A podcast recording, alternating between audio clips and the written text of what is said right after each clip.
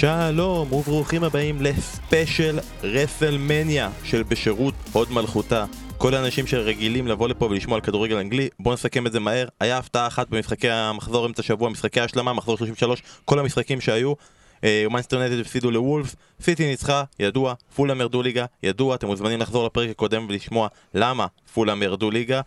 צ'לסי ניצחה 3-0 ברייטון, היגואין לא שיחק, אני שמתי אותו בפנטזי, אני שונא את היגואין ואני שונא את הפנטזי, אני לא משתתף יותר בתחרות הזאת, בתחרות ההימורי הפוד, לעומת זאת צמצמתי בנקודה מהסף, אז כל האנשים חובבי כדורגל, אנחנו מצפים אז לראות אתכם היום יום חמישי, היום בערב, באירוע השקה של הספר הגדול דשא, וכל מי שבא לפה בשביל ההיאבקות. אז הנה עכשיו אנחנו מתחילים. כאן אני בן פורגס ואיתי כרגיל אחי דוד פורגס, מה העניינים? בסדר גמור, מצפה כבר מאוד לרסלמניה, קצת פחות לאינספור שעות של הפרי-שואו וכל מה שבא עם זה, אבל כולנו מתרגשים ומצפים לזה כבר. כן, נכון, מי שלא יודע, רסלמניה הולכת להסתיים ביום שני בשעה אזור 8 בבוקר והולכת להתחיל עכשיו, לא משנה מתי אתם שומעים את זה, עכשיו זה מתחיל. אפילו אם אתם יום חמישי, זה כבר התחיל.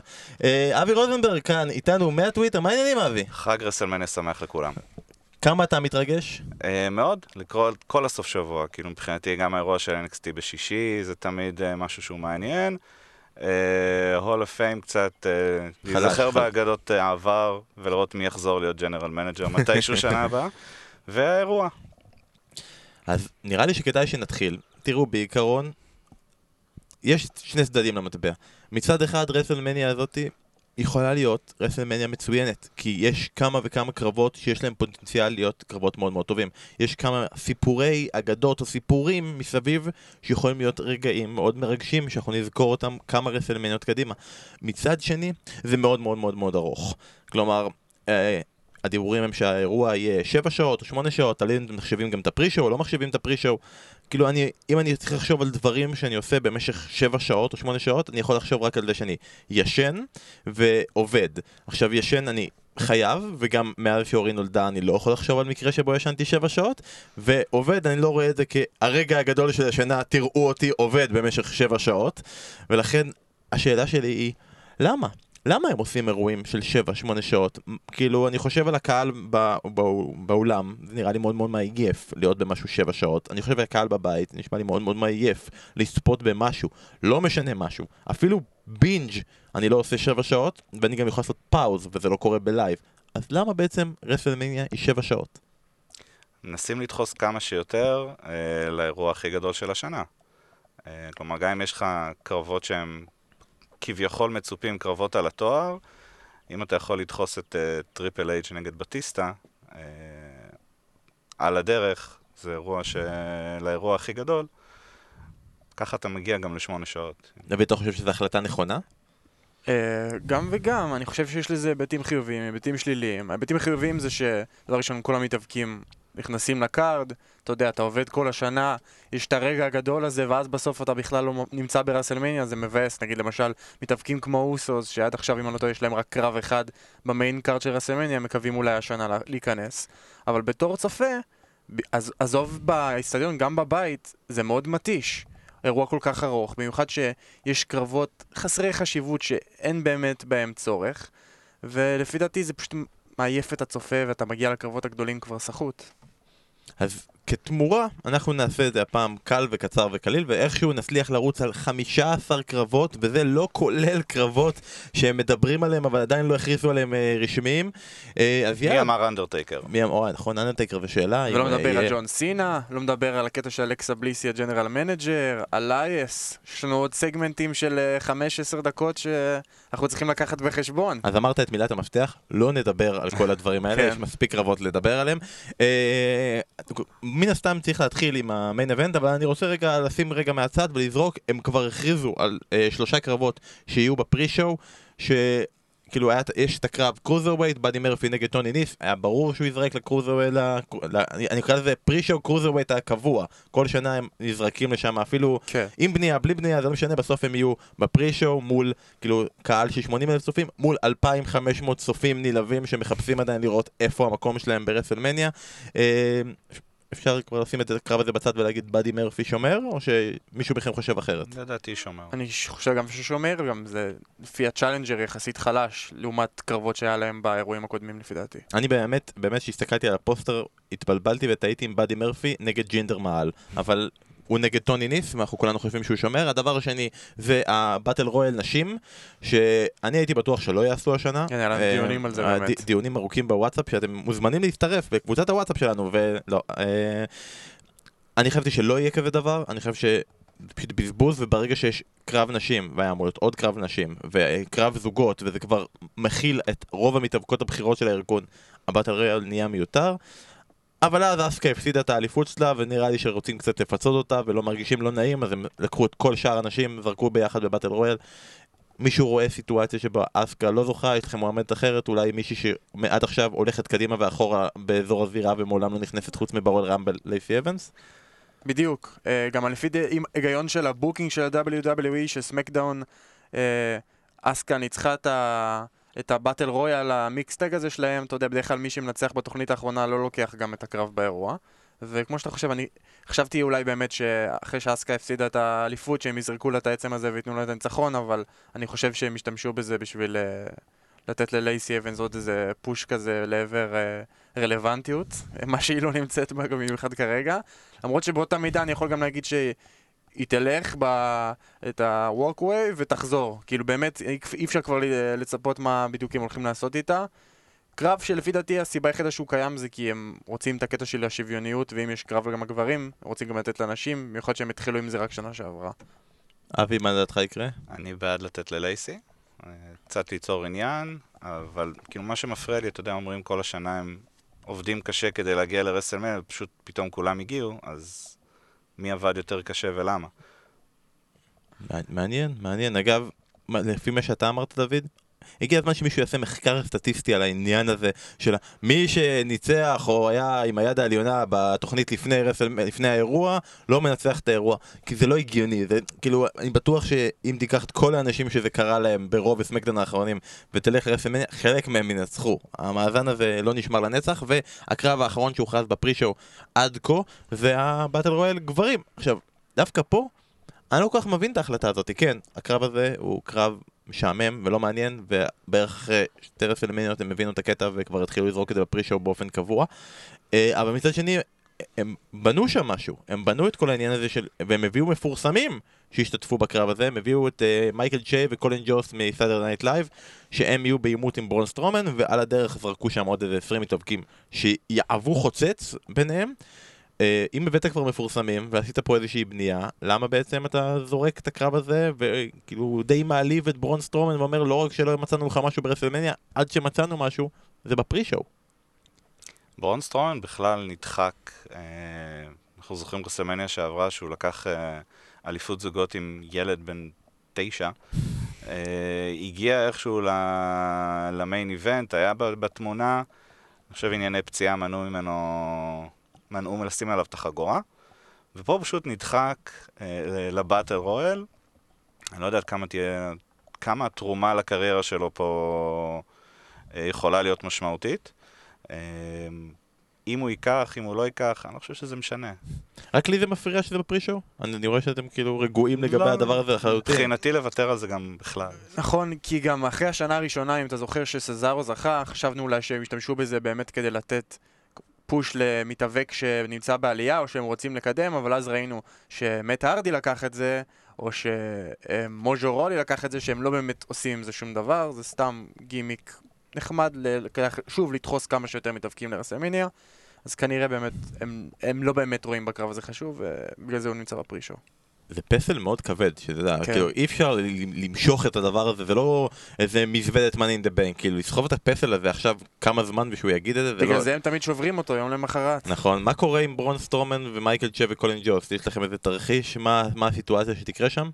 כאילו מרים וזורק אותם או משהו אחר? יכול להיות, אתה אומר שהם עשו איזה קטע שהם ביחד עם עוד כמה מתאבקים זורקים אותו, אני לא חושב. אני חושב שדבר יהיה איזה סגמנט קומי, אולי הם יברחו קצת איזה כמה גגים כאלה, ובסוף הוא זורק אותם. זורק אותם או בורחים בעצמם, סטייל דרו קרי ברמבל 2001. זורק אותם ותופסים אותם. תופסים אותם? כן. אגב שאנחנו כולם אומרים, הוא זורק, אנחנו מדברים כולנו כמובן על מייקל צ'ה, כן? כן, ברור. הבחור החזק בכל הסיפור הזה. אוקיי, סיימנו עם הפרי-שואו, בוא נלך רגע באמת, נקפוץ קדימה, כי ככה אנחנו משוגעים למיין אבנט. והמיין אבנט, לראשונה, מזה 35 שנה, זה קרב נשים. קרב נשים שרונדה ראוזי, אלופת רו, תתמודד מול שרלוט פלר, שהיא לאחרונה נהייתה אלופת סמקדאון, מול דמן, בקי לינץ', בקרב שהוכרז ברוע האחרון, שזה Winner Takes All. כנראה איחוד חגורות, למרות שאיחוד תארים, למרות שזה לא הוכרז באופן רשמי שזה איחוד תארים. אני חושב שהשאלה של האם זה צריך להיות המיין אבנט היא שולית, כי מבחינתי אין ספק שזה צריך להיות המיין אבנט, ולא רק בגלל העובדה הזאת שהאירועים שהיו בסעודיה ולהחזיר להם חזרה, אני חושב שבאמת מגיע לקרב הזה, אבל אולי לכם יש הרגשה אחרת. מפריע לכם שזה קרב הנשים או הקרב המיין איבנט ברסלמניה? לי אישית ממש לא מפריע שזה המיין איבנט. אני חושב ש... קודם כל הבנייה... מה שיותר מפריע לי זה הבנייה לקראת הקרב הזה. כלומר, ראינו את בקי, אנחנו מבינים עד כמה מגיע לה כל מה שהיה ברואל רמבל, ואיכשהו כל ה-Road to Wrestlemania, משהו שם קצת בעיניים מתפקשש. קיררו אותה לגמרי. קיררו אותה לגמרי, וזה גם איזושהי חזרה על ניסיון לעשות את אוסטין מקמן, הבוס נגד המתאבק הקשוח שמורד בחברה. כל פיוד השנה ברסלמניה, ואיכשהו מישהו נגד מקמן. כן, קופי קינגסטון למשל. שיין מקמן. אבל פה זה לגמרי ניסיון לאוסטין מקמן, כבר קראו לבקי לינץ' סוג של סטיב אוסטין בעבר, שזה אחלה, אבל כל הניסיון הזה לשחזר דברים שהיו פעם, יוצאת נגד ההנהלה קוראת למשטרה ומכניסה אותה למעצר, משהו פה קצת התפקשש, אני חושב שאם היו נותנים להם פשוט לרוץ, לעשות אולי איזה משהו מקורי, משהו מעניין יותר, זה יכול להוסיף לקרב הזה. אבל אני מאמין שיהיה פה משהו, צריך להיות פה משהו די חזק. אני חושב שכאילו, כשאני משחק מונופול, אני לא נכנס לכלא בכמות הפעמים שבקי לינץ' נכנס לשם, ואני רואה את דוד, ואני רואה שהוא רוצה להגיד דברים שליליים. שליליים? למה? בבקשה, דוד. אז אני אעלס אותו ללכת לכיוון ההפוך. חבר'ה, זה רסלמניה, תן לי סיבות לאופטימיות, תן לי את הדברים הטובים שלקחת מהקרב הזה, מהפיוד הזה, למה אנחנו צריכים להתלהב מהמיין אבנט הזה של רסלמניה. דבר ראשון, אני חושב שהקהל יהיה לגמרי שם בשביל הקרב הזה. יותר מכל קרב אחר במניה, גם ברוקלס נגד רולינס, אני חושב שהקהל באמת מצפה לקרב הזה. יש לנו 3 מתאבקות, כל אחת מאוד טובה בזכות עצמה.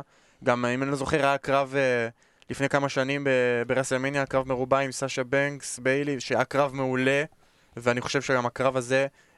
למרות שיש אנשים שאמרו שהקרב מול רונדה מול בקי ישירות יהיה קרב יותר טוב, אני חושב שלהוסיף את שרלוט דווקא יעשה את הקרב, יהיה קרב יותר טוב בזכות זה. אני פשוט חושב שיהיה קרב מאוד טוב, הקהל יהיה באטרף, ובקי בסוף האירוע תעמוד על החבל העליון עם 2 חגורות מונפות, ותהיה הפנים החדשות של החברה. אז באמת זה מביא אותי לשאלה, מן הסתם דווקא זה מרגיש מאוד מאוד ברור שבקי לינץ' נצח את הקרב הזה ותזכה. השאלה שלי היא, האם צריך תרחיש אחר? כלומר, האם זה התרחיש הברור ביותר וגם הנכון ביותר? כי זה בכל זאת במיין אבנט של רסלמניה, וגם שנה שעברה סיימנו את רסלמניה באווירה שלילית, כשברוק לסנר ניצח ואת רומן רייס, תלוי אם אתם מסתכלים על זה כשלילי לא, אבל ניסו למכור את זה כאילו זה דבר רע שקרה. האם צריך סוף אחר, או שזה בסדר שאנחנו יודעים מי מנצחת, העיקר שהקרב יהיה טוב ושבקי תניף בסוף? מה שהשנה שעברה, אני חושב שזה היה שלילי, כי ברוק לסנר הוא פארט-טיימר, אז זה לא יעזור. אני חושב שאם הוא היה פול-טיים, לא נראה לי שכל כך היה אכפת אם הוא היה שומר או לא שומר. לא, אבל זה כאילו היה ההיל ניצח. אבל תשכח גם לפני זה, רסלמניה נגמרת עם ריינס מנצח את אנדרטייקר, רסלמניה נגמרת עם ריינס מנצח את טריפל אייץ', כמה שנים כבר רסלמניה נגמרת בטעם לרוב הקהל, קצת כזה חמוץ, לא הסוף שהיית רוצה לראות בהכרח, לא כמו דניאל בריין מסיים את רסלמניה וכולם באטרף. זאת אומרת שרלוט מנצחת. כן, בדיוק. תלוי באיזה צד של המתאבן. לא, אז שוב אני חוזר לשאלה, בקי מנצחת, זה ברור לכל. זה הדבר הנכון לעשות? לא חייב. אין לי בעיה ששרלוט תשמור, ואז יש שמועות, אתה יודע, שרונדה יוצאת לאיזושהי הפסקה, אני לא מאמין שרונדה תיקח את 2 החגורות. תסריט שבו שרלוט לוקחת, ואז יש לנו איזה פיוד די מעניין בין בקי לשרלוט, זה אחלה דרך להמשיך. כלומר, ברגע שהבייבי פייס רודף אחרי ההיל על החגורות, זה המשך לסיפור. אז אם נלך לכיוון שלך ששרלוט לוקחת, את מי מנצחת? צריך לחשוב על זה, אבל לדעתי את רונדה. בעיה, צריך לבוא מוכנים. צריך לבוא את רונדה, נכון. אני מקווה שהכותבים מוכנים, אתה יודע, תמיד משנים ברגע האחרון, אבל לדעתי תנצח את רונדה. הבאת פה סיטואציה, אני לא אגיד מופרכת, אבל מפתיעה, כאילו לא רק שבקי לא תנצח, שרלוט תנצח, ועדיין היא גם תנצח את רונדה, שזה כאילו המישהי שהכי שומרים עליה בקרב הזה, ובכלל אצלי היה שאלה, ברור שבקי מנצחת, השאלה היא אם היא עושה את זה בצורה הכי מדהימה שיש, וגורמת לרונדה ראוזי להיכנע, ולעשות את הדבר או לנצח את רונדה ראוזי, הראשונה שתעשה את זה מאז שהיא הגיעה לפני שנה, או שמלכו לדרך הקלה והפחדנית ולשמור על רונדה ראוזי בצד, ולנצח את שרלוט. דוד, מה אתה חושב שיקרה? אני חושב שהיא תכניע את רונדה, אבל אני לא חושב שמה שאמרת זה בהכרח פחדני, יכול להיות שדווקא לנצח את שרלוט ולשמור את הקטע עם רונדה לא פתור עדיין, ואז בהמשך אפשר לעשות איזה קרב גדול, אפילו לרסלמניה הבאה, או לסאמר סלאם, או לרמבל, זה כן אופציה. אגב, אני חושב שאולי היה כדאי לתת לבקי תרגיל של ספירה, לא בהכרח הכנעה, ולא להכניע את רונדה ולשמור את זה איכשהו עדיין, אבל הם לא הלכו לכיוון הזה. אני חושב שבנוגע לאבי, מה שאבי אמר, שלפעמים שאתה מספר סיפור, אז לא צריך לזגזג ופתאום לתת את הסוורב רק בשביל לתת את הסוורב, ולפעמים לסיפור צריך לדעת גם לתת לו את הסוף הטוב שהוא צריך לקבל, וזה סיפור שכבר בונים במשך הרבה זמן, שבקי מסיימת את מניה בתור אלופה, והם צריכים ללכת עם זה עד הסוף ולא לזגזג הצידה. אז אתה אומר בקי, אתה אומר שרלוט, או שאתה אומר... אני אומר ששרלוט זה אופציה שהייתי לוקח בחשבון, שאני לא מופתע ממנה. ובגלל שאנחנו לא שמים פה כסף, אתה שם שרלוט? או שאתה עדיין הולך עם בקי? אני הולך עם בקי. כולנו הולכים עם בקי, אני מבין. אני הולך עם בקי, מכניע את רונדה. אני איתך, אני חושב שזה גם הצעד הנכון ביותר עם כל לשמור לסאמר סלאם, יאללה סאמר סלאם, אתה פה ברסלמניה, פה תן את הרגע הגדול, אחר כך נפתור את זה. בואו נעבור לסיפור גדול נוסף שבנו וסיפרו על הבן אדם הטוב שצריך לנצח את הרע, את הפארט-טיימר, האליפות האוניברסלית, הפיוד השני שנבנה מאז הרואל רמבל, סף רולינס נגד ברוק לסנר. זה התחיל טוב, משהו התפספס שם, האם זה רק בגלל שברוק לסנר לא מופיע מספיק, או שיש איזושהי בעיה נוספת בפיוד הזה שלא מרגיש לי חם כמו שהוא היה צריך להיות? לדעתי הוא לא חם כמו שהוא היה צריך להיות. אם זה קשור להיעדרות של לסנר, יש מצב. אני חושב ש... תראה, אנחנו יודעים שפול היימן יודע לקחת על הגב שלו את הפיודים של ברוק מאז שברוק חזר בערך, וגם סט יש לו פה איזושהי אשמה. עדיין, זה פיוד על חגורה, חגורה אוניברסלית, אין איזה תהילה שיש לדעתי לחגורה של ה-WWE.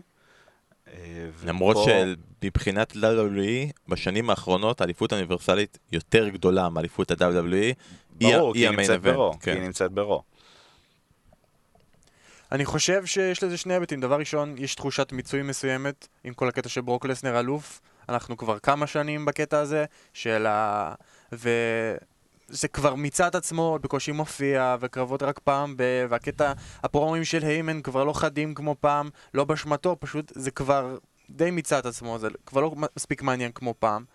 ודבר שני, זה סט רולינס, שלא באשמתו אני חושב, אם ברגע שרומן חזר, התחיל לאבד קצת שוב בקטע הזה של להיות הלקי של רומן, להיות הבאדי שלו, כזה הוא קצת מהצד, ולפי דעתי גם... מה שאני אגיד שלפי האמור שלי על הקרב, זה שברגע שרומן חזר, אני חושב שסט מפסיד הקרב הזה. לעומת זאת, אני חושב שאם רומן לא היה חוזר, סט היה מנצח.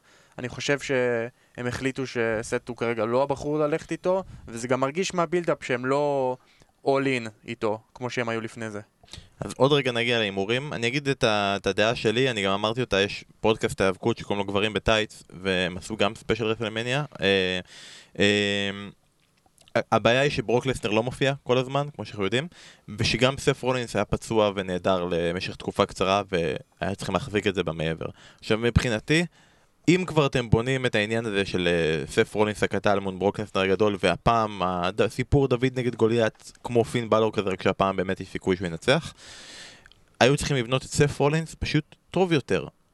אני ציינתי את זה שם, אחרי שעשו לו את ה-800 F5'ים, והוא בא ואמר, If that all you got, היו צריכים לבנות את הסיפור הזה של לא משנה מה שמים בדרך של סף רולינס, שום דבר לא עוצר אותו, ולשים אותו מול כל מיני מתאבקים שיעשו עליו את הפינישרים שלו, והוא יצא, הוא יצא בשתיים, הוא יצא בשתיים מ-RKO, הוא יצא בשתיים מדברים שאנשים בדרך כלל לא יוצאים, ואנחנו באים ופול היימן יצפה וברוק לנסר יצפה ויגיד מה זה, באמת יש סיכוי שאני אעשה עליו F5 אחרי F5 והוא יצא מזה, ובמקום זה, לא רק שהם לא עשו את זה, הוא הפסיד לפני שבועיים, 3 לדרו מקנטייר, מזה שפשוט ברוק לסנר השיח לו את הדעת ולא הסתכל. זה לא גורם לי להרגיש בלב שסף רולינס יכול לעבור כל מהמורה. וברוע האחרון הראו לך שהדרך היחידה שהוא לא להשיג את ידו העליונה לברוק זה בלואו בלואו, שלא הבנתי את הרעיון אחרי זה, שהוא אמרו לו אם תעשה את זה בקרב אתה תיפסל, והוא כזה... כאילו לא, מה התגובה שלו הייתה לזה? טוב, בסדר, אז אני אפסל, אין בעיה. אז כן, אתה, מה שאתה מסכים, לא עשו את רולינס מספיק חזק בשביל לעמוד מול לסנר, ובגלל זה הוא גם יפסיד. הם תמיד יודעים לעשות את זה, לקחת את המתאבקים הכביכול קטנים יותר, בגודל הפיזי לעומת הגדולים, ולהמחיש את זה כמה שיותר, כלומר, ברוק לסנר הוא הכי גדול, הכי חזק, הכי זה, ומי זה סט רולינס? הוא כזה קטן. עשו את זה גם, אתה יודע, שהיה לסנר דניאל בריין בסרווייבר סיריז. מקווה שהפעם התוצאה תהיה קצת שונה, כי באמת לסנר זה יותר מדי. דבר אחד שאני מקווה לא רק לגבי הקרב, זה שברוק, כשראינו כשהוא רק הגיע, היה לו הרבה קרבות מאוד מאוד טובים. השלישייה ברמבל עם סינה ורולינס באמת, הקרב עם מול רומן הראשון במאניה, שרולינס גם עשה את הקשין. זה היה מעולה. ומאז הם מתחו לגימיק של המיליוני F5, כל הזמן זה באמת, הקרבות שלו כבר בעיניי בלתי נסבלים. אני חושב שיש לזה פוטנציאל כן להיות קרב מאוד טוב, אם ייתנו לזה, ולא להיות רק כל הזמן F5 ו-F5, הוא מכסח אותו, זה כאילו מצד עצמו, ואני מקווה שהם ילכו לכיוון של קרב די שוויוני, עם יתרון קל לברוק. כן, זה כאילו מהקרבות האלה, ברוק לסנר זה קרבות כאלה של under over German suplex כאלה, ובלי טו בלים וכאלה. אתה אמרת כבר את האמור שלך, אבי, מי לדעתך יוצא עם החגורה? אני אחרגע על איזשהו תסריט פרוע, הזכרתם את רומן, רומן עושה הילטרן על סט רולינס, ויש לנו כאן איזשהו... אם לתת ללסנר לשמור כביכול, לעשות איזה טוויסט מעניין, לתת לרומן לעשות הילטרן, גם ככה קל, אם עכשיו אוהב אותו אז עוד שבוע גם לא, יחזור לא לאהוב אותו. אני אחלה, אבל אתה יודע, על האימור הבנאלי שרולינס... לך על האימור הפרוע שנתת, מה זה? זה לא יקרה, אנחנו יודעים הרי שזה לא יקרה. תן לנצח את האימורים, תעשה משהו קשה. סף רולינס מנצח מבחינתי, אני חושב שזה הדבר הנכון לעשות, אבל אני ממש אוהב את התרחיש שלך. בוא נעבור רגע לאליפות ה-WWE, אחד הקרבות הכי מעניינים, הכי מרגשים בעצם שיש באירוע הזה ברסלמניה, מהקרבות האלה של הפעם בכמה שנים שאתה מרגיש כאילו ה-WWE עושים משהו שהם לא רצו לעשות, רק בגלל שאתה כצופה, כאוהד, שכנעת אותם לעשות את זה, ואם כבר הם עשו את זה, ונגיד את זה ככה, הם עשו את זה הכי טוב שאפשר. אני לא חושב שהם יכלו לחמם את קופי קינגסטון כמו שהם יכלו לחמם, אני לא חושב שהוא אי פעם היה פופולרי כמו שהוא עכשיו. צריך להגיד, זה גם הסטורי ליין שנבנה הכי טוב למניה, זה כרגע הסיפור הכי טוב שיש להם. אין שום פיוד שנבנה כמו שהפיוד הזה נבנה. הקהל גם בסמקדאון האחרון היה באטרף על קופי, צעקות והצ'נטים בקטע הרבה יותר, נגיד אפילו הרבה יותר אובר מבקי שהייתה באותה תוכנית. מה עשה את הפיוד הזה, שנגיד קופי קינגסטון נגד דניאל בריין על אליפות ה-WWE, מה עשה את זה כל כך טוב, מעניין, מרגש? לדעתך. Elimination Chamber. נתנו להם זמן אתה מסתכל, שניהם נשארו בזירה, אתה רואה את הזמן שנשאר, אתה אומר, אוקיי, הם הולכים לתת להם פה, הולכים לתת להם לרוץ.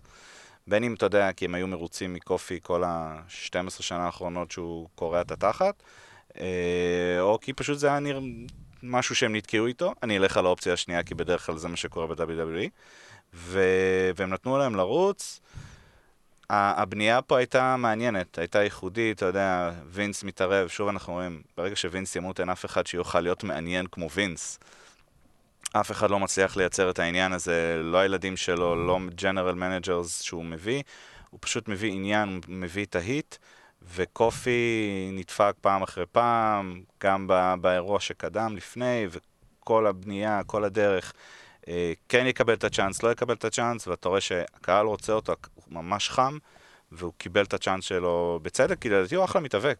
כלומר, אם אנחנו נותנים לכל מיני הזויים להיות אלופי עולם, קופי קינגסטון יש לו לגמרי את הזכות להיות האלוף. אבל אני רוצה להבין את זה, כי צריך לזכור, באלימיניישן צ'יימבר קופי קינגסטון לא היה אמור להשתתף. היה אמור להשתתף מוסטפה עלי, הוא החליף אותו בגלל הפציעה, כנראה גם החליף אותו בכל הסטורי ליין של הגאונטלט והניצחון על דניאל בריין, כל זה היה אמור להיות מוסטפה עלי, לא כל הדרך לרסלמניה, אני מבין שהם התכוונו לעצור עם זה מתישהו. כן, קווין אורינס היה אמור להיות... כן, זה פשוט הסתדר טוב מדי, אבל לפני זה, עם כל אהבתנו לניו דיי, קופי קינגסטון היה מתאבק בינוני, כמו שנשמע אחר כך דניאל בריין אומר, בי פלאס פלייר.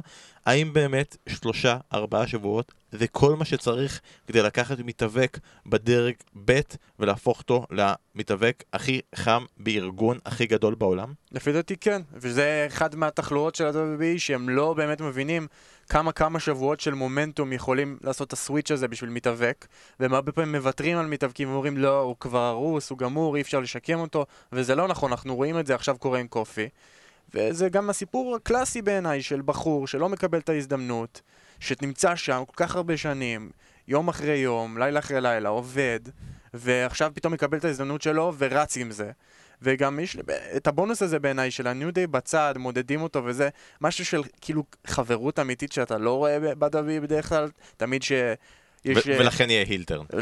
למרות שאני חושב שזה כיוון מטורף ללכת על זה עם ביגי אחרי מניה, עם קופי לוקח, אני חושב שזה מאוד חזק, לא חושב שהם בעצמם רוצים לעשות את זה, אתה יודע.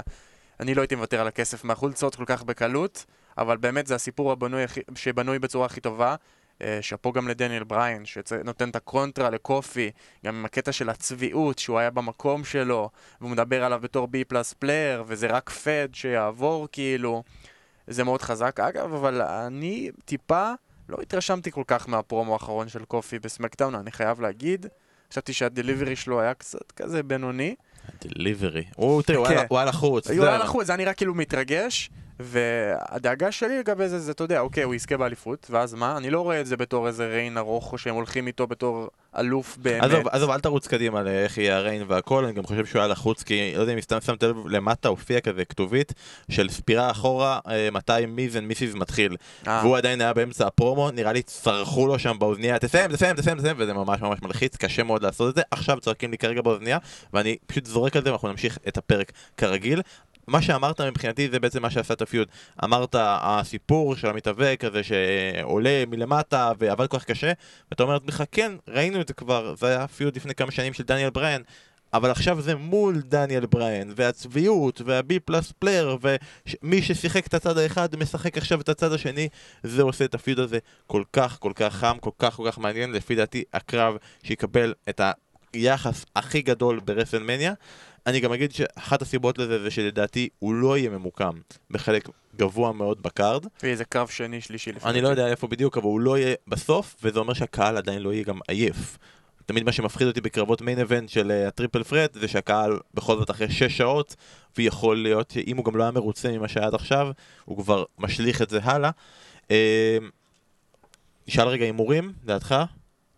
מאוד רוצה שקופי ייקח, היינו קרבות, ראינו פיוט של קופי קינגסטון בעבר נגד רנדי אורטון, ממש בעבר, וראינו שהוא יודע לתת, כלומר יש לו מה לתת, וברגע שלוקחים אותו כמתאבק רציני, הוציאו אותו בזמנו מדמות הג'מייקני, ועכשיו אולי קצת ייקחו אותו מהכיוון של ניו דיי למתאבק רציני. הם באמת לא חושבים נראה לי יותר מדי על היום שאחרי, שזה גם בסדר, אבל אתה יודע, אפשר אחרי חודש להוריד ממנו את החגורה. כרגע הוא חם, אני הולך עם קופי. למרות אהבתי הגדולה לדניאל בריין וכל מה שהוא עושה.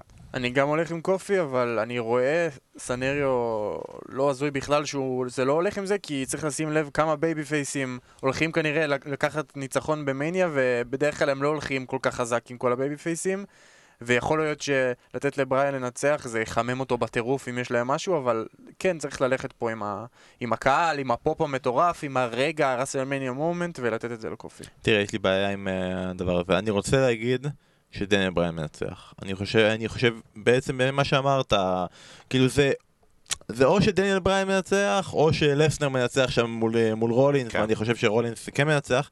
מצד שני, אני חושב שהם מפחדים בשלב מאוד מוקדם בקארד לעשות את הדבר הזה לקופי ולראות איך זה ישליך הלאה על כל הרסלמניה. אתה צודק, הקהל יכול למחות קופי מניה, צ'אנטים כאלה. אם אתה מעצבן אותם באירוע שיש עוד כל כך הרבה זמן, אתה יכול לפגוע בך נואשות ברמה שכאילו אתה אומר לך, יאללה נביא לו את האליפות, נוריד אותה אחרי חודש, לא אכפת לי. שוב, תלוי איפה זה מוקם בקארד, זה יכול להיות גם באיזשהו מקום קרב לפני האחרון או שניים לפני האחרון.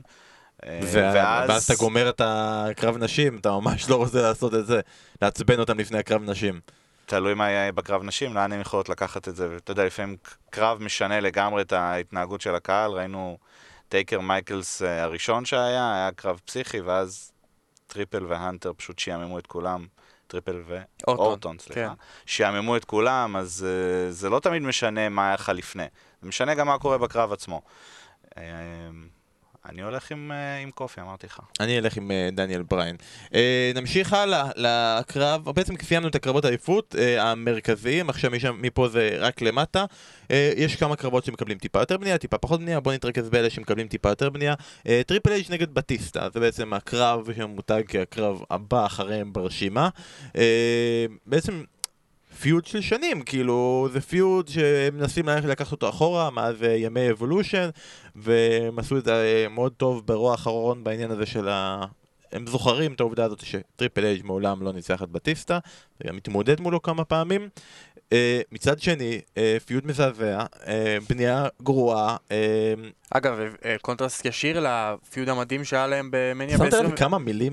באנגלית, אני מזדהה, אני פשוט בעמוד של מניה, אני שומע יותר מדי פרומואים. אנחנו נוסיף את הפרק הזה עם גוגל טרנסלייט. אני מוכן בסוף הפרק כבר לחתוך פרומו לוהט. קיצר, מניה 21, הפיוד שלהם נבנה לאורך כל כך הרבה זמן, טיזים קטנים של הטרן שבטיסטה הולך לעשות על טריפל אייץ', הסאמס אפ והסאמס דאון. הקונטרסט האדיר הזה בין הפיודים לבין הבילד לפיוד הזה, שלפי דעתי כמו שאתה אומר היה מזעזע. בשביל זה בטיסטה חזר, כאילו זה מה שהיה לכם בשבילו, זה מה שכל כך רצה לחזור בשביל הקרב הזה ספציפית. ועוד דבר אחד, מקרה שבו לפי דעתי סטיפולציה רק הורסת קרב, הקטע שאם טריפל אייץ' מפסיד הוא פורש, זה רק גורם לך להבין שטריפל אייץ' הולך לנצח, כי אתה יודע שהוא לא הולך לפרוש. אז סטיפולציות כאלה שזה לא באמת מוסיף דרמה לקרב, אף אחד לא אומר וואי, אם טריפל אייץ' שלך הפסיד את הקרב הזה הוא יפרוש, אני יותר מעוניין בקרב הזה, אז זה רק גורע מהקרב, כי זה עושה את התוצאה הרבה יותר ברורה. אני אקח את זה רגע צעד אחורה. דבר ראשון, אתה נותן יותר מדי כבוד לסטיפולציות. הוא יכול להודיע שהוא פורש ולחזור אחרי חצי שנה, ואף אחד לא זוכר את זה. זה כבר בעיה אחרת. בסדר, זה אומר... הוא מתאבק בעיקר ברסלמניה. כן. בדיוק קריירה. אתה יודע... או בסעודי ערביה. יש להם כל כך הרבה דרכים לפתור את זה. אתה יודע מה? הוא פורש מהאבקות, אבל ברסלמניה הבא הוא עושה קרב non-sanction, ואז זה לא קרב בכלל, וזה לא נחשב. הם יודעים לצאת מהדברים האלה. דבר שני, לגבי בטיסטה, הפיוד היחידי שהיה הגיוני שיהיה לא, ברסלמניה זה טריפל אייץ'. אני מצטער, אני לא רואה סיבה שהוא היה חוזר מול אף אחד אחר וזה היה מתקבל בצורה טובה. ראינו את הפעם הקודמת שהוא חזר, איך זה התקבל ואיך בעצם דניאל בריין ניצל את המומנטום של העובדה שאף אחד לא רצה לראות את בטיסטה חוזר, ועם כל הכבוד שעכשיו הוא כוכב הוליוודי יותר גדול והוא שומר הגלקסיה והכל, הוא לא מסוגל לתת קרב טוב והוא יודע את זה, וטריפל אייג' בפעם האחרונה שראינו אותו... טריפל אייג' לא נותן קרבות כל כך טובים בזמן האחרון. בפעם האחרונה שראינו אותו הוא נפצע, בעצם בערב הסעודית, ועכשיו חוזר. אני חושב שהבעיה בבנייה של הקרב הזה, זה שהם לא היו בטוחים לאן לקחת את זה, מה הסיבה לקרב, ואז בסוף הם הלכו על כיוון אחד עם בטיסטה, ומצד שני טריפל אייג' פשוט כאילו השתין על הכיוון הזה, ואמר בפרומו כל סיבה שבטיסטה, פשוט כאילו לקח את כל הסיבות שבטיסטה אומר שהוא רוצה להיות בקרב הזה, ואמר זה לא נכון, זה לא נכון, זה לא נכון, והראה לנו למה כל הדברים האלה לא נכונים, כי הם לא נכונים. סבבה, אם אתה ממציא פיוד וממציא עובדות, עדיף כבר שתדבוק בעבודות האלה מאשר תפריך אותם. אבי, אתה תהיה מקור האופטימיות, תסביר לנו למה טריפל אייג' נגד בטיסטה זה הקרב שאנחנו הכי חייבים לראות ברסלמניה. בגלל הכניסה של טריפל אייג'. אחרי הכניסה, זהו. שמע, אני לא אהיה המקור לאופטימיות, אני חושב שזה אם אתה מסתכל על הקרב ואתה אומר למה לעזאזל הם צריכים את זה, זה הקרב הזה. כלומר, היה להם פיוד אי שם לפני 14 שנה, אני חושב שהיו להם 3 קרבות, ושלושתם בטיסטה ניצח. היחידי שהיה איכשהו קרב מתקבל לדעת היה הקרב ההלינסל, השלישי שלהם. בטיסטה היה מיין איבנטר, היה... כאילו, הנטר פינה לו את הבמה באותה תקופה בצורה שהנטר לא עושה עם כל האגו, ופה, אתה יודע, בטיסטה חוזר, give me what I want, give me what I want. אוקיי. שכחת לירוק בהגזמה תוך כדי שאתה עושה את זה. ויתרתי לכם פעם, לא יודע איך זה יתקבל על המיקרופונים, אני רק. אני חושב שבאמת, חוץ מהכניסה של טריפל אייג' זה קרב של... אתה יודע, הכניסו סטיפולציה, no holds barred, ועם זה אז הוא פורש, כדי לייצר עניין, כי הם יודעים שהם בשום צורה לא יכולים לייצר פה עניין אחר מקרב והפקות נטו.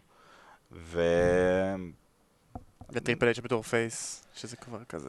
לא, אבל אני דווקא סבבה מזה שהוא פייס, כאילו יאללה, כבר אי אפשר שכל שנייה הוא יהיה פייס ואז הוא יהיה היל. אבל בטיסטה לא באמת כזה היל, כי הוא חוזר, אז אנשים מתלהבים ורוצים לראות אותו, והם שמחים לראות אותו, אז הם לא יודעים בדיוק איך לקחת אותו. בסדר, עם בטיסטה הם ידעו שאנשים שמחים לראות אותו ותוך שבועיים זה עובר, אבל הזכרת את הכניסה של טריפל אייג', אוקיי, מי פה יצירתי ואומר לי, מנחש מראש. אני רוצה. לחובבי אבנג'רס ומרוול, אני מקווה שטריפל אייג' יבוא בתור ת'אנוס עם האינפיניטי סטונס, ובטיסטה יבוא בתור דראקס, דה דיסטרויר. האם בטיסטה יגיע עם גרוט? עם גרוט? כן, אני רוצה שהוא יגיע עם גרוט. עם הורנסוואגל.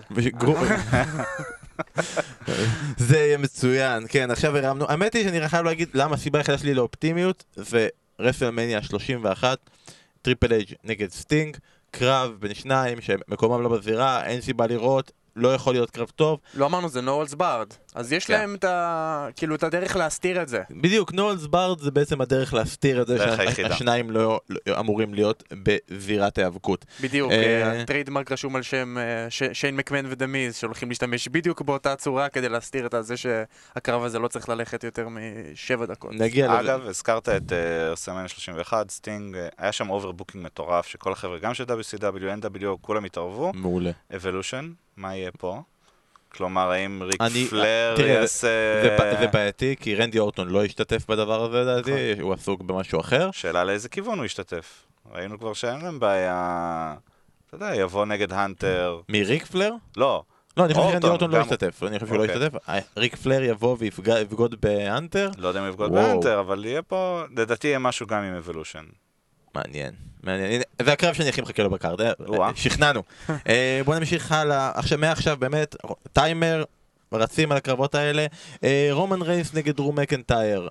אני חושב שזה קרב שנבנה בצורה מאוד טובה, אני חושב שהרימו לחלוטין בחודש, כמו שאמרנו עם קופי קינגסטון, אז בצד של ההיל הרימו לחלוטין בחודש האחרון את דרו מקנטייר, מכלום שאין לו בערך פיוד בכלל ברסלמניה, לאחד הדברים הכי חכמים שסוגר את רו פעם אחר פעם, בעיקר בגלל היעדרו של ברוק לסנר, שמתקשר לפיוט שכבר דיברנו עליו. השאלה היא, האם זה יגיע גם לרסלמניה? האם דרו מקנטייר יכול וצריך לנצח את רומן ריינס? דוד. לא, זו תשובה מאוד פשוטה, זה הקרב הראשון, סינגל ראשון של רומן מאז שהוא חזר, צריך לנצח ולהשתמש במומנטום הזה ולהתחיל לעשות לו, להחזיר אותו בחזרה לעניינים, כנראה קרבות על אליפות, אולי לפצל אותו, להעביר אותו לסמקדאון, לפצל אותו, זה הדבר שווינס מקמן הכי רוצה בעולם, לפצל את רומן ריינס, לשים את סט ברוב אותו בסמקדאון. אני חושב שצריך להפריד ביניהם, אמרתי לך כבר שכל הקטע הזה עם כל הזמן עם הריוניונים עם השילד זה כבר לא כזה מחדש.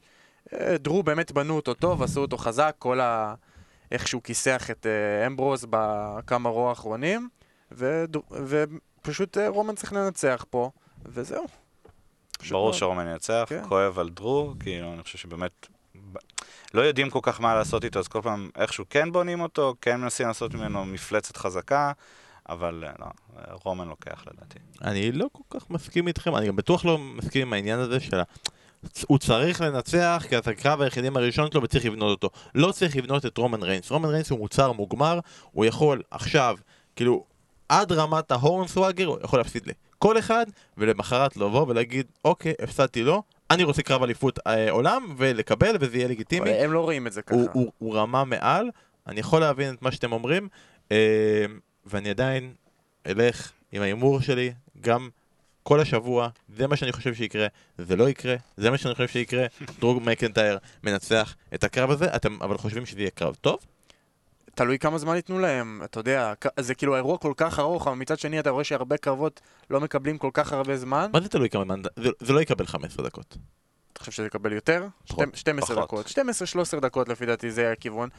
קרב סבבה, לפי דעתי יהיה קרב בסדר גמור, לא מעבר, אבל יכול להיות שהם ממשיכים את זה לעוד אירוע, הם יכולים לתת קרב הרבה יותר טוב אם ייתנו להם יותר זמן. אגב, אני מציע למאזינים לעשות את זה. אני ודוד עושים את זה כל פעם שאנחנו רואים אירועים גדולים. אנחנו עושים משחקי הימורים, וחלק מההימורים זה הקרב יהיה יותר או פחות מדקות, וזה ממש ממש ממש מכניס אותך לעניין הזה, תגמור אותו, זה כבר 12 דקות, השעון, מה אתה יוצא עכשיו החוץ, אתה תחזור חזרה פנימה, תעשו את זה חבר'ה, זה ממש ממש מוסיף. אתה חושב שזה קרב טוב? קרב סביר. אני מנסה להיות אופטימי לגבי כל המניה הזאת, אני חושב שזה קרב סביר לכל היותר. אז בואו נעבור לקרב סביר, שאנחנו רוצים להיות אופטימיים שהוא יהיה קרב סביר. קורט אנגל בקרב פרישה נגד ברון קורבין. לפני חודשיים הם היו אומרים לי שקורט אנגל לא יהיה ברסלמניה, הייתי אומר, סבבה. ואם אומרים לי שהוא לא יתאבק יותר, הייתי אומר, מעולה. ואז הם התחילו את הפיוד, את הריצת פרישה שלו, ואמרו שיהיה לו קרב ברסלמניה, והתחלנו להתלהב, ואמרנו, בונה, נגד מי יהיה הפיוד שלו ברסלמניה? בטח הם לא יודיעו על זה אפילו עד הסוף, ומישהו יצא, ואולי זה יהיה ג'ון סינה, וזה יסגור לנו את הסיפור הזה של ג'ון סינה, עשה את הבכורה שלו ב-2002 מול קורט אנגל, רופלס אגרשן והכל, אולי זה יהיה אנדרטייקר שתמיד מחפש זה, והוא ייתן את הכבוד האחרון לקורט אנגל, אולי זה יכול להיות כל מיני אנשים אחרים, אולי זה היה סמואל ג'ו ולהזכיר את ה-TNA, אולי זה שון סטייביאק, נראה לי שזה היה הפיוד הראשון של קורט אנגל, אולי טאז יבוא ונצח אותו תוך 4 דקות, כל כך הרבה אופציות, וזה מרגיש כאילו הם בחרו את האופציה הגרועה מכולן, ברון קורבין, האיש שאף אחד לא רוצה לראות, והאיש שגורם לכולם לא לרצות לראות, הם גם עשו כל הדרך, הם נתנו לקורט אנגל להתמודד מול כל היריבים שהיית רוצה לראות אותו נגדם יותר מברון קורבין. השאלה שלי, אין לי שאלה, זה לא יהיה קרב טוב, כל הדבר הזה. אני חושב שזה יהיה כל כך קרב. השאלה שלי היא, האם אתם עדיין מרגישים, כמו שכולם הרגישו קודם, שזה סוורב, וזה לא יהיה הקרב האחרון של קורט אנגל ברסלמניה, ויהיה עוד קרב, או יהיה מישהו שיחליף את קורבין, או כל דבר כזה, או ש... יהיה מישהו שיחליף את קורבין. אין סיכוי, לא יכולים לתת לקורט לפרוש אחרי קרב מול ברון קורבין. אמרנו, גם האנדרטייקר לא בקארד, גם ג'ון סינה לא בקארד. משהו פה יקרה, לדעתי, מקווה.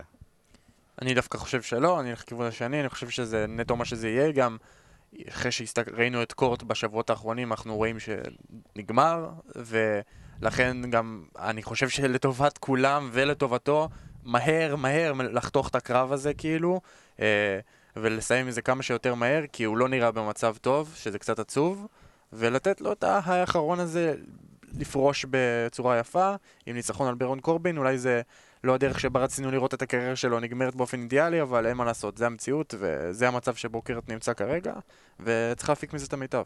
אני מסכים עם דוד, כי אני חושב שבסופו של דבר, ברגע שהחליטו על הקו הזה של הפרישה של אנגל, הדבר האחרון שאתה רוצה לראות בתוך הפרישה של אנגל, זה קרב של קורט אנגל מודל 2019. כלומר, לא משנה מול מי תשים אותו, הוא לא מסוגל להתמודד, הוא לא מסוגל לתת קרב טוב, וברון קורבין אומר את זה הכי נכון שיש, תוך 3 דקות הוא הפין אנד פאפין, הבעיה היחידה שהוא אומר, אתה לא מסוגל להתמודד עם הדור העכשווי, ועל הדרך הוא מנצח חלופים על ימין ועל שמאל, כאילו, בלי בעיה, ולכן תביא לו ג'ון סינה, הוא לא מסוגל לתת משהו נורמלי עם ג'ון סינה, ולכן, נגיד, מבחינתי, אחד הדברים שהיו מבאסים בשנה שעברה, שעשו אנדרטייקר נגד ג'ון סינה, ובגלל שהם לא היו בכושר טוב, הם עשו את זה 2 דקות, סקווש, קיבלתי אנדרטייקר נגד ג'ון סינה, אבל תראה איך זה נראה, גועל נפש, איך נורא.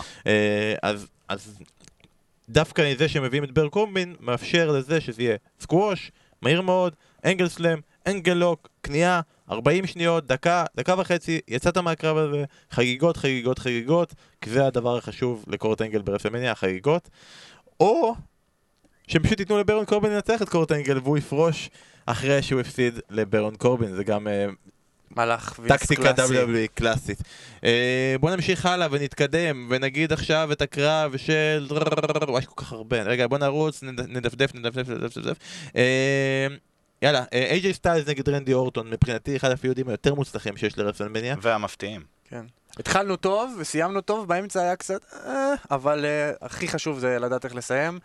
סגמנט מעולה בסמקדאון, באמת הפרומים שלהם, החילופי מילים שלהם היו ממש טובים גם בהתחלה וגם בסוף. מבחינת קרב אני חושב שכמו הקרב שבאמת במניה שאני ואתה היינו בין, של רנדי אורטון מול רולינס, זה קרב מיד קארד אחלה.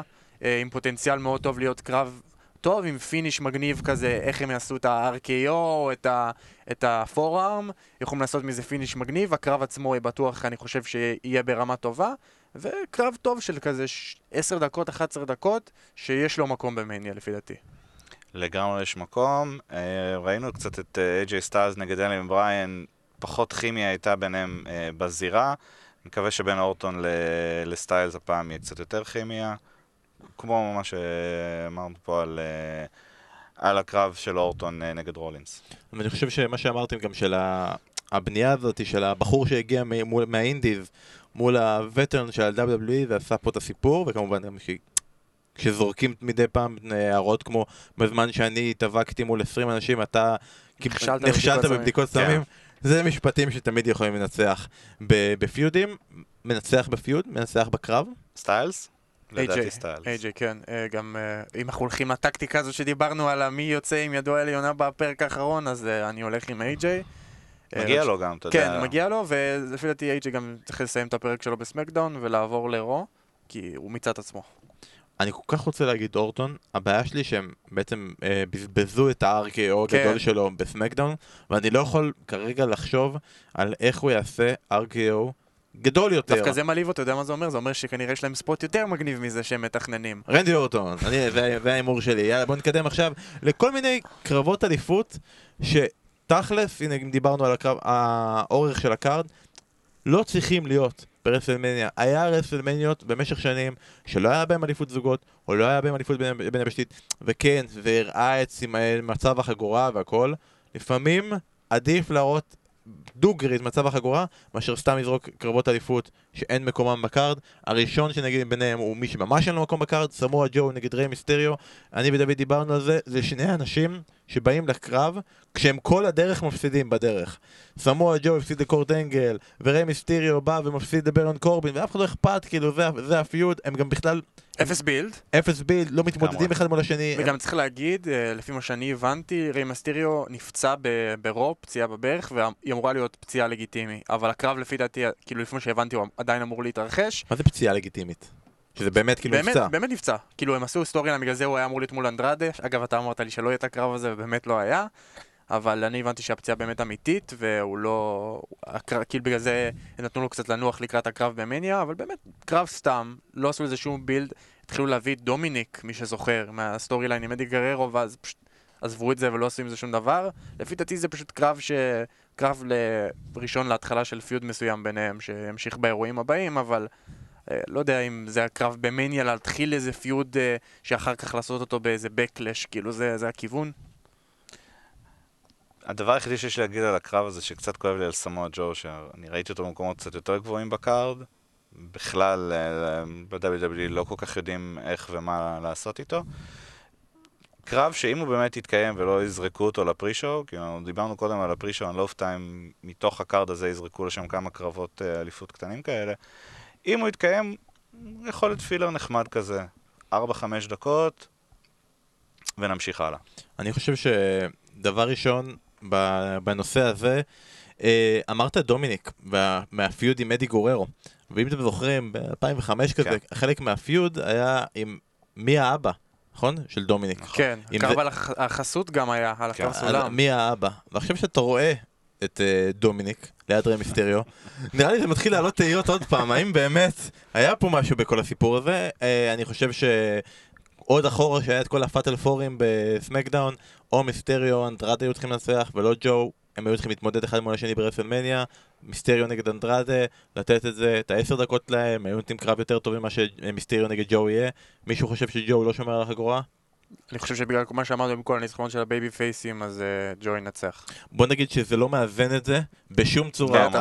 אתה לא יכול לבוא ולהגיד, אני חושב שרולינס קופי, בקי ינצחו, אבל סמואה ג'ו ינצח את ריי מיסטריו, ולכן זה יתאזן. רק מה שכן, אני לא מבין, לפי מה שאמרנו עם הקרבות שצריך לוותר אולי על חלק מהאליפויות, לפי דעתי היה צריך לעשות קרב אחד סולם על אליפות אירופה בין יבשתית או אליפות ארצות הברית כמו שעושים פעם, מרובה משתתפים, להכניס איזה 8 מתאבקים, והקרב עצמו היה גם הרבה יותר מלהיב מאשר שתי קרבות הסינגלים האלה, הייתי הרבה יותר מצפה לקרב סולם אחד.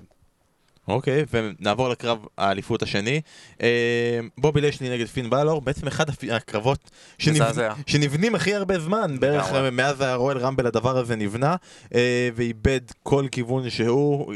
יש רגעים שבהם לבנות יותר מדי ולא תמיד הדבר הכי נכון לעשות. זאת אומרת, איבד כל כיוון שהוא, אתה מדבר על הפיוט או על פין בלור? מאז שהרמבל הוא ב... צניחה חופשית, בוא נגיד. או כל הסיפור שלו בדבי בערך, מה שהוא הגיע. אמרו גם את זה נכון, כאילו, ברוע האחרון הוא שלף את קלף הדימון, ואתה אומר לעצמך, פאק, היה לך קרב אליפות עולם ברואל רמבל נגד ברוק לסנר, באת פין בלור ועשית סימנים ביד, תוציא את הדימון אז, מה אתה מוציא אותו עכשיו? אני חושב באופן אישי שהדרך שהם הוציאו את הדימון אומר שהם קיצרו את הקרב הזה לדקה וחצי, עוד פעם הוא יצא עם הדימון, הכניסה תהיה ארוכה, הסקואש יהיה קצר, ופין בלור יחזור להיות אלוף עולם, הוא לא יחזור להיות אלוף עולם, אלוף הבן יבשתי, מישהו מכם רואה סיטואציה אחרת? אם קופי מגיע לקרב על אליפות העולם, אני חושב שגם פין בלור, אולי עוד איזה 10 שנים... ההבדל הוא שקופי, הוא כאילו מהידע שידעתי שישאר בחברה, לא לנצח, אבל הרבה זמן, ופין בלור יש תמיד את העננה המרחפת סביבו שלה. לך הביתה חזרה לאינדי, שיהיה לך שם טוב, ניתן לך שם אליפויות. אם אתה לא מרוצה פה, לך לשם. לקופי זה לא כך. עדיין, תוצאה... כמו שאמרת, ברגע שהדימון, החליטו שהוא בא עם בקטע של הדימון, אז זה די ברור שהוא ינצח, אלא אם כן הם יעשו איזה קטע שהוא מפסיד בתור הדימון בפעם הראשונה. וזה יהיה מהיר. כנראה שכן, כנראה שהוא לוקח, ופשוט אי אפשר לראות את לשלי יותר. אי אפשר. ליאורה. שעמם. זה נורא מצחיק, אבל המחשבה הזאת, שאיך זה עובד בדלי, שבעצם דימון זה טוב, בוגימן זה רע, ובתכלף דומה מאוד, דומה מאוד, כאילו, וגם הוא מוציא את הלשון, אם הוא היה פתאום יוצא איזה תולעת. מה שכן, גם זה פוטנציאל לכניסה מגניבה ברמה של מניה. כן, זה הסיבה היחידה ש... הכניסה שלי יורש כמובן, זה הסיבה היחידה שהדבר הזה נעשה. יורים אותו מאיזה תותח. חברים, אני חושב שעוד רגע סיימנו את הקארד של רסלמניה, אבל נשאר לנו, התייחסת כבר, אמרת שם מקמן נגד מי, ואני חושב ש... אני חושב שזה פיוד נחמד, אני חושב שהסטיפולציה כן תורמת, זה גם נחמד שבאירוע כזה גדול, עם כל כך הרבה צופים, עושים איזה קרב אחד של Falls Count Anywhere, לטייל קצת בקהל. תוך איזה ספוט מטורף של שיין, בשביל זה זה... בשביל זה הקרב הזה קיים. הפיוד נבנה טוב, כמו שאמרת.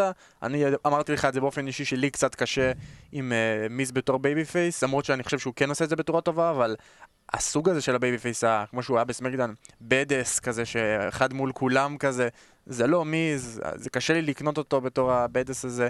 הוא יותר כזה פייס קומי כזה, מצחיק, כריזמטי, אבל הוא לא בדס. אבל הקרב עצמו, כמו שאמרת, יהיה כזה ספוט פס, יטיילו קצת בקהל, ישפכו קצת מים, ישברו קצת שולחנות, יהיה קרב טוב, יהיה מעניין. מלך אווירה 2001 קורט אנגל סטייל? מה, לזכוכית? כן. יכול להיות, לא יודע אם זה מספיק קשוח בשביל לקחת את זה. אגב, זה מצחיק, אתה אומר, פייס, קומי, קליל, כאילו כל הפיוד נבנה שהוא הרביץ לאבא שלו, כאילו פייס, קומי וקליל ולא קרמתים. אל תאכל את זה על מיץ, יש לו ילדה בדרך. אגב, זה מצחיק העניין הזה שכאילו כל הזמן הוא בא ומזכיר מה שעשית לאבא שלי, נראה לי שזה הגרסה הכי מרוככת אי פעם שעשו למה שעשו אי פעם לאבא של מישהו, כאילו כבר עשו תרגילים, הכנעות, מכות, מה הוא עשה לו? אבא של סינה אומר זה הכל, כאילו מה...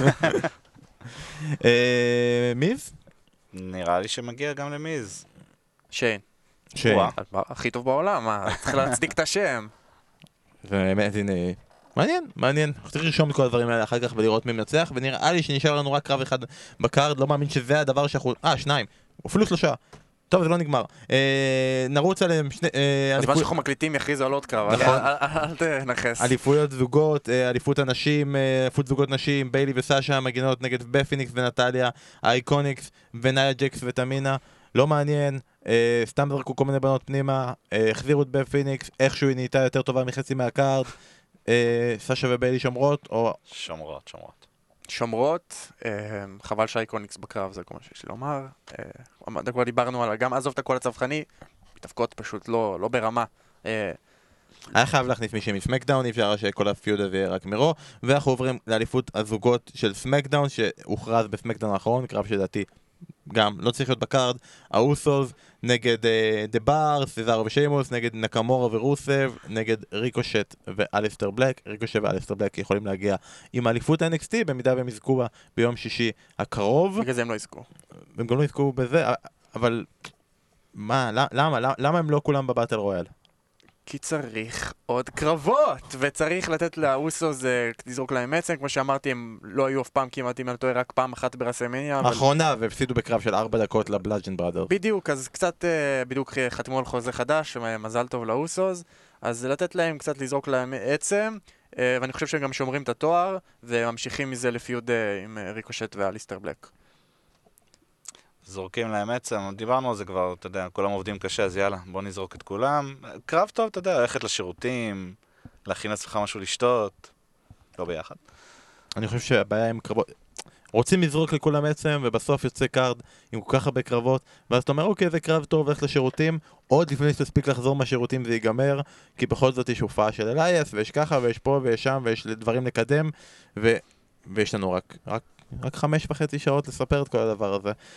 אז זה בעצם הקארד של רסלמניה. בואו רגע נסכם ונגיד מה הקרב שאתם הכי מחכים לו. מה הקרב שמבחינתכם הוא הקרב הכי מסעיר, הכי מעניין, הכי מצופה ברסלמניה? אני חושב, בגלל שזה גם פעם ראשונה שזה יהיה במיין איבנט הזה קרב אנשים, שאולי ייתנו לנו משהו כאן שעדיין לא ראינו ברסלמניות קודמות, אתה יודע, מיין איבנטים וזה, יש פה משהו מאוד מעניין. אני אישית מחכה לזה. זה גם פעם ראשונה שאני אומר לך שאני באמת מחכה לקרב נשים בקארד כזה. האמת היא, זה גם הגיוני, כאילו חוץ משנה שעברה, כאילו בשנים האחרות זה קצת עלה, ושנה שעברה היה גם קרב מאוד מאוד טוב בין שרלוט לאסקה, אבל לרוב נשים היו הקרב שירותים האלה שהתייחסת אליו, וזה בלי קשר למה אתה עושה בשירותים, זה כבר בזמנך הפנוי. הקרב שאני הכי מחכה לו, אמרתי טריפל אץ' נגד בטיסטה, שיקרתי, הקרב שאני הכי מחכה לו זה קופי נגד בריין, הכי נבנה, הכי מעניין, הכי מרגש, הכי יכול לסיפור, הכי הכל, ואני אגיד משהו באופן אישי, ואני יודע שמעכשיו מרגע זה האנשים לא יאהבו אותי יותר בפוד הזה, אני לא כזה תופס מדניאל בריין, כאילו אני לא חושב שמאז שהוא חזר הוא נתן קרבות טובים, אני כן אוהב, אמרתי, אני אוהב את הסיפור שלו, אני אוהב את האלוף העולם שתומך בסביבה, אני אוהב את הפיוד האחרון, אני רוצה לראות אותו נותן, מוכיח את עצמו ונותן יחד עם קופי קלאסיקה, קרב שלא נשכח, ומבחינתי זה הקרב שאני הכי מצפה לו. דוד? אני אלך עם אבי, על מה לעשות, על המיין איבנט, ופשוט אין מה להגיד, הם הרוויחו ביושר את הספוט של המיין איבנט, אין פה שום קטע של לתת להם רק בגלל שהם נשים, רק בגלל שפעם ראשונה. תשאל כל אחד, נראה לי, שהולך לרסלמניה מה הקרב שכנראה שהם הכי מצפים לו, רוב התשובות שתמצא זה באמת הקרב הזה. כל העבודה שבקי עשתה, כל העבודה שרונדה עשתה, גם ב-UFC עוד, כדי לאפשר את הקרב הזה, כדי לתת לנשים לקחת את המיין איבנט, הם הרוויחו את זה באמת בצדק, וזה לפי דעתי, כמו שאמרנו, זה הולך להיות קרב מעולה, מלא דרמה, קהל יהיה בטירוף, אבל אני מכבד גם את הבחירה שלך, אבל אני לא מסכים איתך לגבי דניאל בריין, אבל זה כבר נפתור אחר כך. זה כבר נעשה בפרקים אחרים. אז זה מה שיש לנו להגיד לקראת רסלמניה 35. יש לנו עכשיו סוף שבוע של בין המשחקים של הכדורגל האנגלי, שאתם חייבים לצפות יחד איתנו כדי שנוכל להתייחס לזה בפוד הבא. יש לנו באמת סוף שבוע עמוס, NXT ביום שישי, כדאי לכם לראות, יש שם קארד מדהים, יש שם קרבות גדולים, וגם תכירו חלק מהאנשים שכנראה יופיעו ביום שני או שלישי בעליות האלה של רוב וסמקדאון אחרי רסלמניה. יש את ההול אוף פיים בשבת, אני באופן אישי פחות מתרגש, אני לא כזה חושב שיש שם שמות גדולים. יום ראשון רסלמניה, מהבוקר עד הלילה, עד הבוקר שאחריו, תראו בלייב, תראו יום אחרי, תשלימו, יהיה ממש מרגש, וכמובן אמרתי, יום שני, אתם יכולים לראות את זה אצלנו בספורט אחת, את ראש אחרי רסלמניה, תמיד יש שם אווירה טובה, ותמיד זה מרגש, ותמיד יש שם שמות גדולים שעולים, ובאמת כדאי לכם לצפות את זה אצלנו בספורט אחת. אז חברים, שיהיה סוף שבוע רסלמניה לפנים, מקווה שכל קרב שאנחנו מחכים לו יפגע, שכל קרב שאנחנו לא מחכים לו יבוטל, שהקארד יתקצר, והשמיכה תתקצר, ושיהיה לנו בהצלחה עם 8 בבוקר לשרוד ולהמשיך הלאה לעבודה. אבל אלו הם חיינו. דוד, אבי, תודה רבה שבאתם, מקווים שנהנתם מהפרק של לקראת רסלמניה, שיהיה רסלמניה נהדרת, סוף שבוע נעים, להתראות.